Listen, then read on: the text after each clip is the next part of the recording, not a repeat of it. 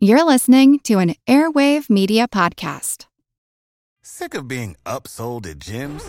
My guy, you're currently a base member. For $90 more, I can upgrade you to our Shred membership. For $130 more, you'll be a Swole member. And for just $300 more, you'll reach Sweat Platinum. At Planet Fitness, you'll get energy without the upsell. Never pushy, always free fitness training and equipment for every workout. It's fitness that fits your budget.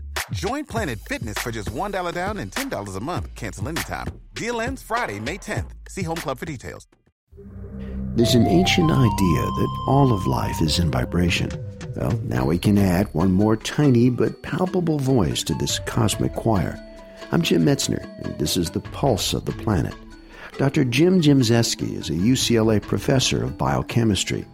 While studying a common yeast cell, just your regular kind of yeast used in bread and beer making, he made a fascinating discovery. What we found is that the wall of the cell moves back and forward, but by minute, tiny amounts. And what we were doing was picking up that motion directly and then amplifying it through a loudspeaker. But since the motion is very small in reality, you couldn't hear it with your ear.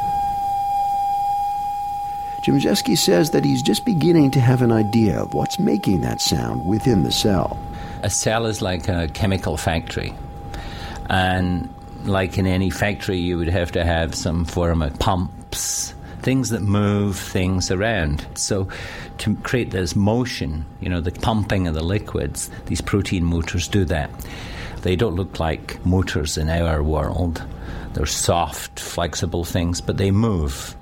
And that motion is reflected in a motion of the uh, cell wall. And that's what we're picking up.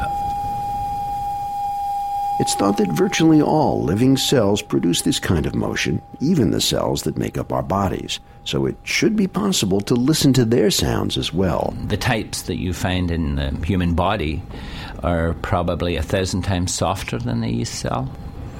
And when we try to measure something much, much softer, it's much harder.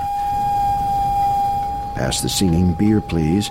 We'll hear more about how scientists listen to these cell songs in future programs. Also, the Planet is made possible by the National Science Foundation. I'm Jim Metzner.